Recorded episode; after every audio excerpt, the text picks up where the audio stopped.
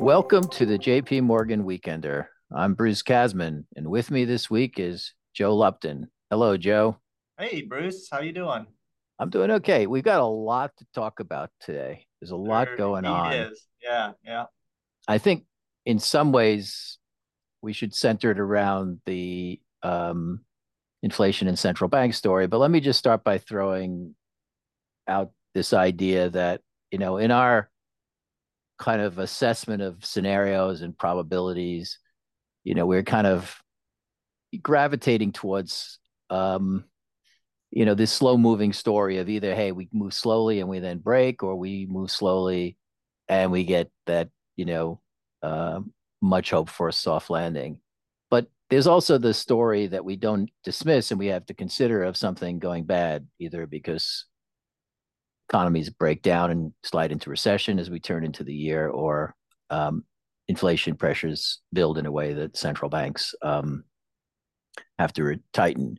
And I guess you know the easy thing to say, it's important, but it's as easy, is that what seems to be reflected in the data, inflation data, the uh, growth data, and uh, also the central bank communications, is that this sort of negative tail for the near term is being is being taken out. Um, it's hard to see uh, things breaking into recession anytime in the next few months. It's hard to see central banks tightening anymore in the next few months. And obviously, that is part of what we're seeing in financial markets.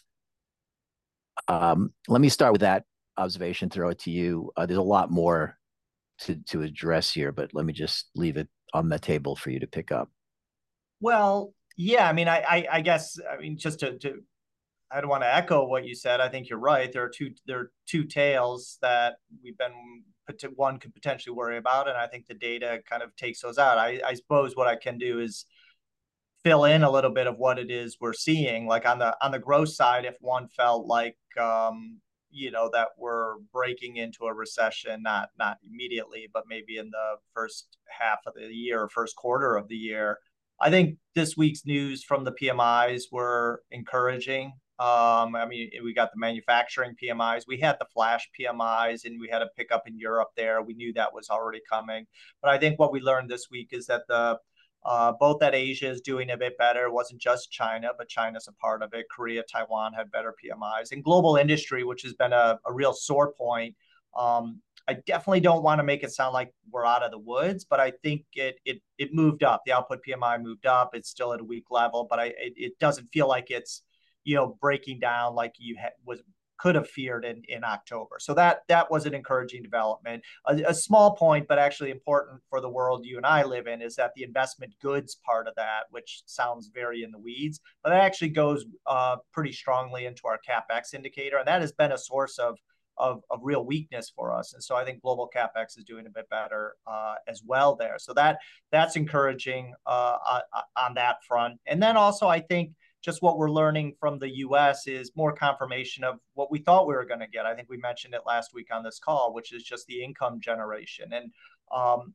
you know, it, it really isn't just a story of strong income generation on the profit side, which came in strong. And it, it, was a bit weaker than we thought, or I guess not as strong as we thought. That's true, but it's still a pretty strong number. I don't I don't know what the annualized number is. Got to be like it was 12, about 14 14% or something. Yeah, so that's good. But we, I think the important thing is when you get a big we had looked for 17% or something like that. So. Yeah, so it was a, maybe a hair weaker than we thought. I, I, guess I was thinking closer to 20 was my gut. But uh, anyway, uh, you know, when you combine that with the fact that labor income's doing well, what you have is balance, right? I mean, and that's really what you want to see is like balanced growth and sharing of income between corporates and households. And that suggests to me kind of more resilience going forward. So I, I think when you talk about taking out the tail of some of those concerns on the growth side, which is one of the tails that break into recession. Those yeah. are the pieces this week that make us feel better. And then on the other side of maybe things are overheating and inflation is too hot,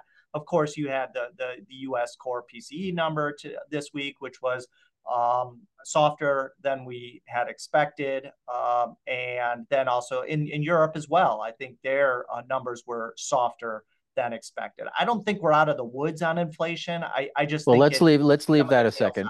we're going to get into that in a moment, but just let's stop with that because I think the the segue into the conversation about what inflation does comes after we just recognize that part of the taking out of the tails, of course, is also the fact that with the better news, uh, we have financial markets on a tear here. Equity markets are up, credit spreads are narrowing, 10 year yields in the US have reversed now fully 50% of the uh, rise that they had in the last quarter. Uh, so some of the thing that might have been of concern here was that financial conditions are tightening and could have created some kind of either stress point or or perhaps under we were we would be underestimating the pressure that just builds in terms of behavior response to it.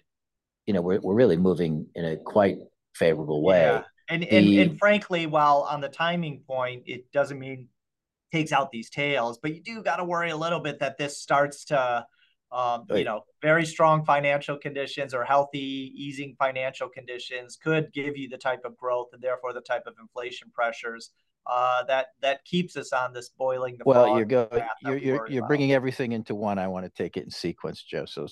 be patient here a second all together all at once so i mean we have the the the data is being more favorable to resilience and to disinflation you got markets moving here um, and I think we need to address the issue on the markets that um, some of what's going on here, the markets are thinking we might get um, central banks easing early. In fact, I think at this point, last I looked a little while ago, we've had over uh, 50% of a of an ease priced. We have, I think we have a full ease priced in in the ECB by by the end of the first quarter. We've got a decent amount of Fed easing as well. That it does look like pretty high probability in the market right now that both central banks could be easing uh, as early as March. So there's there's that that's coming off of this, and then the question is both in terms of how we read the inflation news, as well as how we read the central bank reaction functions. Um, how much do we want to run with that? How much do we want to uh, push back against it?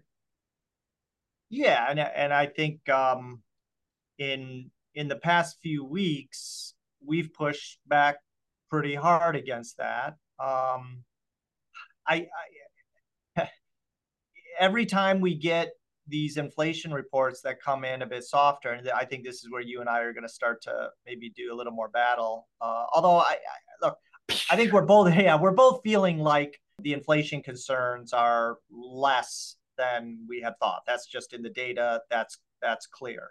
Um, I think we both feel like we're not going to get to the point where they can be easing uh, in the early part uh, of next year. But could they be easing in the second quarter, which I think is something you and I would push push back against, uh, you know, a few weeks ago? I don't know. With these inflation reports, if you're ultimately this is are you getting the soft landing type dynamics?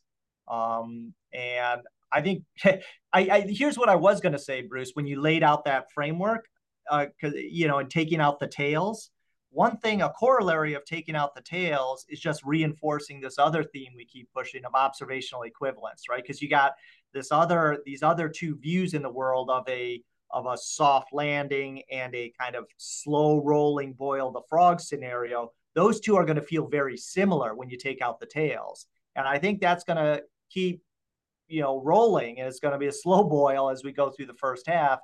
I think but it this week does it. It doesn't. I mean, I I agree with you there broadly, but what I think we would both uh, agree on is that one very important distinction between those two is that in the um, in both of the scenarios, uh, you don't get early central bank easing. If you get a central bank easing in the first quarter without a growth scare, we've definitely given a big boost to the soft landing scenario. You're taking out some of the uh, pressure. Yeah. It almost certainly would be coming with better inflation news, uh, and you're probably putting you know less risk that this vulnerability story in terms of margin compression, private sector health goes through. So this is this is the issue. If you can if you can get your head around a scenario where central banks actually can ease earlier in the year, really do shift those probabilities uh, more decidedly right. in Which the favor. Which is why I so. said right now the reason you and I are arguing about this all day long today is is you know I'm kind of is that what we were arguing about all day long? It felt like it. forgot which of the many topics uh, we argue uh, about we would pick to yeah spend I, I mean, our day right, on. I'm, I'm trying to envision a scenario where they could be cutting in in you know March, maybe uh, maybe or what is it, April, uh, late April. Uh, you know, I'm trying to envision that scenario, and if we continue to get inflation reports like we've seen, and it sounds like I would at least I was putting a lot of weight on our U.S. team and our inflation team, who is pushing an idea that hey, wait for it, inflation is going to accelerate into year end. And I, I don't think they're pushing that as hard anymore. So that kind of takes some of the oomph out of out of my more hawkish hawkish view. And I'm looking at a world with inflation running two and a half percent on core PCE for the next three to four months, and and growth not too strong, but and, and then certainly not too weak. Could you see a Fed kind of wanting to say we don't need our foot you know 100% on the brake here and slowly pulling it off, reminding they're going to be restrictive for quite some time. Could that process begin in late April? Yeah, I, I guess I could see that. You seem more strident that no, you you don't. Maybe I don't want to put words in your mouth. Well, the I thought the argument we're having is whether they do it in the first quarter. I think time is a big factor. I think there are two there are two things that, from my perspective, push the process to being slow unless you want to build in a growth scare. I think we right. I think we no, can both agree. If yeah. if payroll growth comes in the next two months at zero, the Fed's going to ease. We don't even need to talk much which more is, about which is actually what our forecast is, but that's uh... not quite, but it, it gets in that direction. But not uh, not, not ours. Yeah. They um, I think there's two things that do slow the process down. One is as much as you might want to you know, say as Powell has that we had six months of core PC at two and a half, that, you know, that's progress. There's still a lot here to get to what I think is the bar the Fed has to have to ease. The Fed doesn't need inflation at 2%, but I think it needs to be convinced that you're going to stay below three and you're moving lower on a, on a, on a, a consistent fashion. And, you know, I think the news on inflation is good, but it's, there's a lot of volatile pieces of this.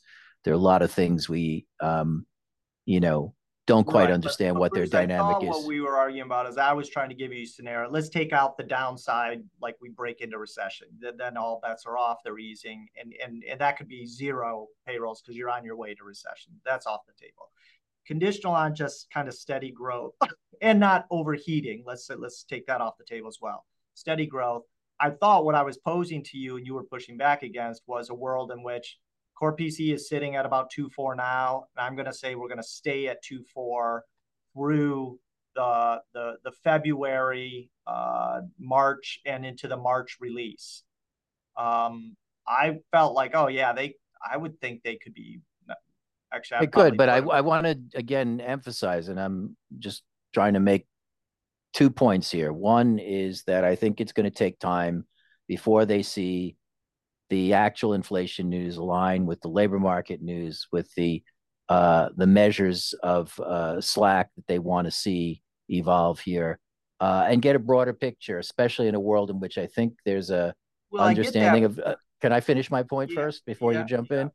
That where where there's noisiness and inflation on a three and a six month horizon, the early parts of a year do tend to to create a bunchiness in these things, and I think they're going to want to see, you know, the first two or three months of the year. So is is April possible? Sure. Is April likely if you get that? I wouldn't say that by itself gives you uh, the confidence that they're going to deliver.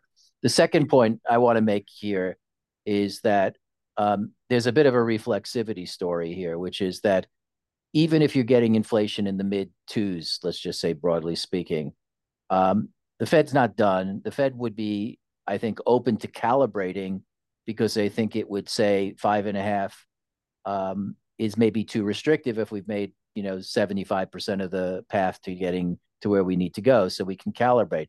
But if in a world in which they're um, seeing better inflation news and the markets are rallying as they are now uh, that uh, ease in financial conditions that risk appetite increase that takes place is going to slow them down just like the tightening in financial conditions uh, definitely tempered any thoughts of of any additional hikes as we went through last quarter. I mean, Ham, you said a lot there, so I don't know where to where to begin here. But I, I just on the first point, on wanting to see. I mean, I was posing to you kind of the two four. It sounds like you're actually worried about you're worried about core inflation moving back up above three here. I'm not worried about it. I'm forecasting it. Right. So, oh, sorry. Thank you. Exactly. Not just worried. Yes, you you are forecasting it to move back. I think in the first first half of next year, core inflation in the U.S. is going to sit with a three in front of it. I'm not pushing core CPI. So CPI PC. PCE now because actually this is the other thing that has kind of changed in not changed in my mind, but we and as global economists we focus on CPIs because that's what everyone has. But the U.S. has this PCE thing that generally moves very closely with the CPI with a little wedge. But part of the problem is that there's a huge wedge right now. And so if I give me a if you give me a, a, a force me to put a point estimate on, I'll put three two or three three on my core CPI, and I'll put something like three on my core PCE. Yeah, that's too high so to get the Fed we're in the same boat. I totally agree. I, and I, I think, and I, I think the I think there are three moving. Broadly speaking, there's three important macro moving parts to this, which are separate from getting into dynamics around used car prices and accommodations away from home and a couple of other factors, financial services and the PC that are swinging around here in a very volatile way. I think one question you have to ask yourself is will the intensity of core goods price deflation yep, persist? I, I think there's a decent chance it could, but I'd be betting on it fading over the next three to six months, especially if we get okay news in in global industry. The second um, uh, point, I think, is how much do we decelerate on shelter prices? That certainly is going to narrow the wedge between the CPI and the PCE, yep. but more from the CPI point of view. And I think that's going to come down. You know, the run rate on that will come down a percent and a half or so. Um, and then I think the other issue is other services. And in the PC space, I think the one that matters the most is medical care services. And I'm definitely biased towards that, accelerating. It actually had a high high side reading in October for what it's worth. Um, but I'd be betting that that in six or 12 months' time is running uh, a percentage point higher uh, than what its run rate has been over the last last year. And that's a big deal if that happens. Uh, and it would narrow the spread between the CPI and the PCE from the point of view of the PCE accelerating. Mm-hmm. Now, having said all of that, I, I, I talk with that with some conviction in my voice. I don't have a heck of a lot of conviction. I'm not uh, no, I know you. I, I, don't think any of us are paid here to be because I, know you would be crazy to have any. exactly. So I, that's my baseline. I haven't. But I haven't but Bruce, that's, significantly. That's my point, right? That's my point. Is that I've seen uh, some downside surprises over the last number of months here, and I'm just wondering, hmm, this this kind of view that inflation is going to get hot here into year end and, and get stuck around three there's no doubt. If you're telling me we're stuck around three, I'm definitely. Well, it's not around year end, Joe. We already got October readings. Well, you know, where it's, it's, I'm talking about the next three to six months. It's yeah, yeah, no, no, no, no. The, fair, fair, enough. You're right. You're right. So into the early part of next year, if we're getting stuck around three, then I I kind of am pretty firmly in the hawkish camp. Uh, I what the what's changing oh. my mind is I, I just don't have as much conviction about the inflation story anymore. Well, um, we should never have had. I mean, if we're if our debating point was whether core inflation is going to settle two and a half or three and a half, I don't think you could actually have enormous conviction on it. My conviction was that something had changed. So my bias has been that things aren't right. going to settle. Um, as you know, we've had better inflation news. We've also had better supply side news. Um, yeah. There are reasons to think that we're being challenged in a in a genuine way, and I'm I'm accepting that. Uh, but I haven't been shaken enough in terms of the news. I think there's enough noisy stuff that we're seeing that's more biased to the downside now. But I think equally important, I don't think the Fed is going to be convinced here. So I think the Fed is going to obviously be comforted by what it's seeing, but it's going to be cautious in terms of its willingness to to respond to it. So that's where you get into how quickly will they be able to ease. If payroll growth is weak, uh, if there's a a financial stress point, you know, yeah, those two things combined, they ease. Uh, without that, I'm still on the mindset that they take, you know, a good part of the first half of next year. If we are settling below three, they'll ease before the middle of the year. Uh, but it's not going to be in March. Probably, be, I'd still be more inclined in that scenario to see them mid-year as a as an easing. And there's a whole bunch of different moving parts here that they're they're going to be considering. Let's, but, let's switch gears. I mean, we focus largely on the U.S. and that's the hot topic. What a surprise! Yeah, right. Uh, I mean, the ECB is is an interesting one, right? Uh, Yeah. I guess you could say we've worried about the growth side. We've been forecasting inflation to get kind of soft into year end. Um, and what we've seen is the inflation definitely was soft, and we had a downside surprise this week. On the growth side, I felt like it, the PMIs, which are, are actually important in Europe, actually it recovered a little bit more. Still weak, so I don't want to get carried away, but I guess the balance of things in my mind still pushes towards potentially uh, an, an earlier move by the ECB than than a Fed move. That... Well, I I would agree with you, although I think there's a couple of offsetting influences here. I think the the to me the the most powerful part of this story is that the euro area's inflation dynamic is moving relatively quickly. I think in terms of momentum shifts here, it's even sharper than the US.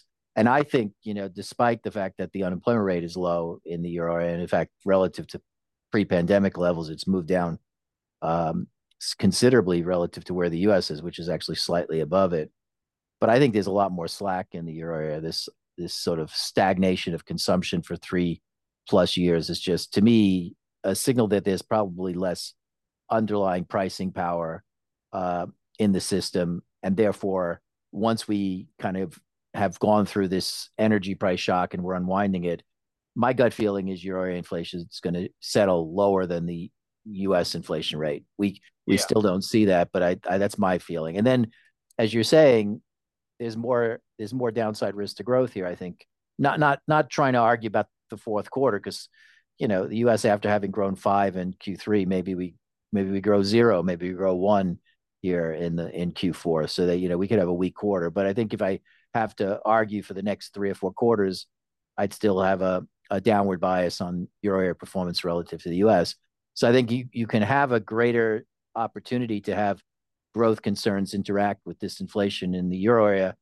Now the thing that goes against it is the ECB is a is a slow moving, you know, kind of institution that doesn't tend well, to. They've, they've only got a price to, mandate. They don't focus on growth as much, uh, and they tend and to they, move like only when they're like kind of forced to move when it's like blatantly obvious. Uh, yeah, they, sometimes they're, after they're, it's blatantly their track obvious. record is is slow on the on the movements here. So I mean, obviously, yeah. if things would would break hard, you know, if you if we said okay, U.S. was going to have zero payroll growth in the next two or three months, which is not quite a recession. Fed's going to ease. Yeah. you know, I don't yeah, need to know what the core totally PCE agree. is two and a half or three and a half. They're going to ease. If you tell me euro is going to have zero uh, employment growth in next year, then I have to actually still think about where inflation yeah. is and think about the reaction function. So it's a it's a different animal in, ter- in terms of at least in terms of getting it right in terms of the yeah. the timing of it. So um, I mean, I am biased towards a greater probability the ECB uh, eases. I, I, would also say it's an easier call to get the Bank of England to ease, even though inflation is higher. If you would throw the UK labor market into reverse, but right now the data is not actually pushing uh, hard in that direction. There's definitely risk there, but um, I actually am I am actually more more surprised by um, UK performance to the upside than I am to the euro area performance here. So um, I'm kind of taking out a little bit of that kind of pushing, hey, Bank of England could could ease here quickly because of what I'm seeing in the data flow. Um, yeah. I mean, outside all of that, it's it's fair to say that the combination of some of these softer inflation reports and importantly, um, probably foremost importantly, the easing in financial conditions and the and the dollar has taken pressure off EM central banks. And these guys, which have already been itching to start easing, we've been going back and forth as financial markets have tightened and the dollar has strengthened and, and come off. Um, and now that we're in this downswing um, on the pressure, uh, yeah, I mean we're we're kind of seeing these these banks start to to talk about uh, cuts more. I mean Latin America certainly is is going ahead, um, but you know you got Bank of Korea. It sounds like we're we're talking about putting uh, you know start to the easing cycle there uh, Czech, Hungary, uh, you know, starting to um, start. Czech will start their easing cycle. Hungary will continue their easing cycle. Um, so, so, I mean, there's I, an I, important point here, which is that when you kind of take out the risk of a U.S. or Western European recession, or you take out the risk of a Chinese uh, event of some sort, most of the big EM countries actually look in pretty darn good shape. And we kind of sometimes yeah. ignore that in the in the conversations. And part of what you're saying is they're fundamentally in solid space, and they're also positioned to actually ease in a way that it's not as um, likely that you're going to get from the DM central banks anytime soon. So yeah. it's a it's an interesting story. EM could be a real outperformer here if we actually are in an observational equivalent zone where you know things aren't breaking in the US but they may not they may not be getting you that full you know slam dunk uh, soft landing story either. But you know mm-hmm. you get get restraint from the Fed. The US economy is sluggish. Euro may does do a little better but it doesn't do that well. And then we wake up and we find that Latin America is doing okay. Um, Asia's got tech that carries it for another while. China's throwing fiscal stimulus against the wall. Um, you know, and even um, some of the European countries actually do do okay. I mean, it's if you if you don't have the um, the boil the frog kind of kicking in in financial markets in a big way, EM's going to do pretty well here. I yeah. think. Yeah. Well, we know uh, one thing that they're going to be looking at next week's payrolls. I don't even looking, know what we're forecasting. Do you? We're looking for 150,000 on payrolls, uh, which frankly, I think when you account for the fact that that's probably got a 40,000 UAW bounce back, it's a weak number. Is yeah. slowing. Um, and I think that we're going to have to be careful how we kind of interpret these because U.S. forecast has a pretty sharp moderation in payrolls as we head into the first quarter. Um, well, but nonetheless, we'll interpret it on Friday at eight thirty. Yeah, exactly. We'll be exactly. I was just going to say we'll be able to look at that then. We have the unemployment rate steady at three nine and um, solid earnings growth of uh, three tenths. All right. We'll yeah. see how it plays out. Something to look forward to, Joe. Uh, I will gonna, not. Are you going to be here next week? You're in well, Europe, right? Know. Maybe we'll do the call out. Oh yeah, no, no, no. Actually, I will be. I'm on, I'm in Europe uh, for the Outlook conferences, but I think I'm back uh, by uh, Friday afternoon. Okay, look forward to it. All right. Anyway, so we'll end it there. Thanks, everybody. Hope we have some fun next week and we continue on the weekender. Take care.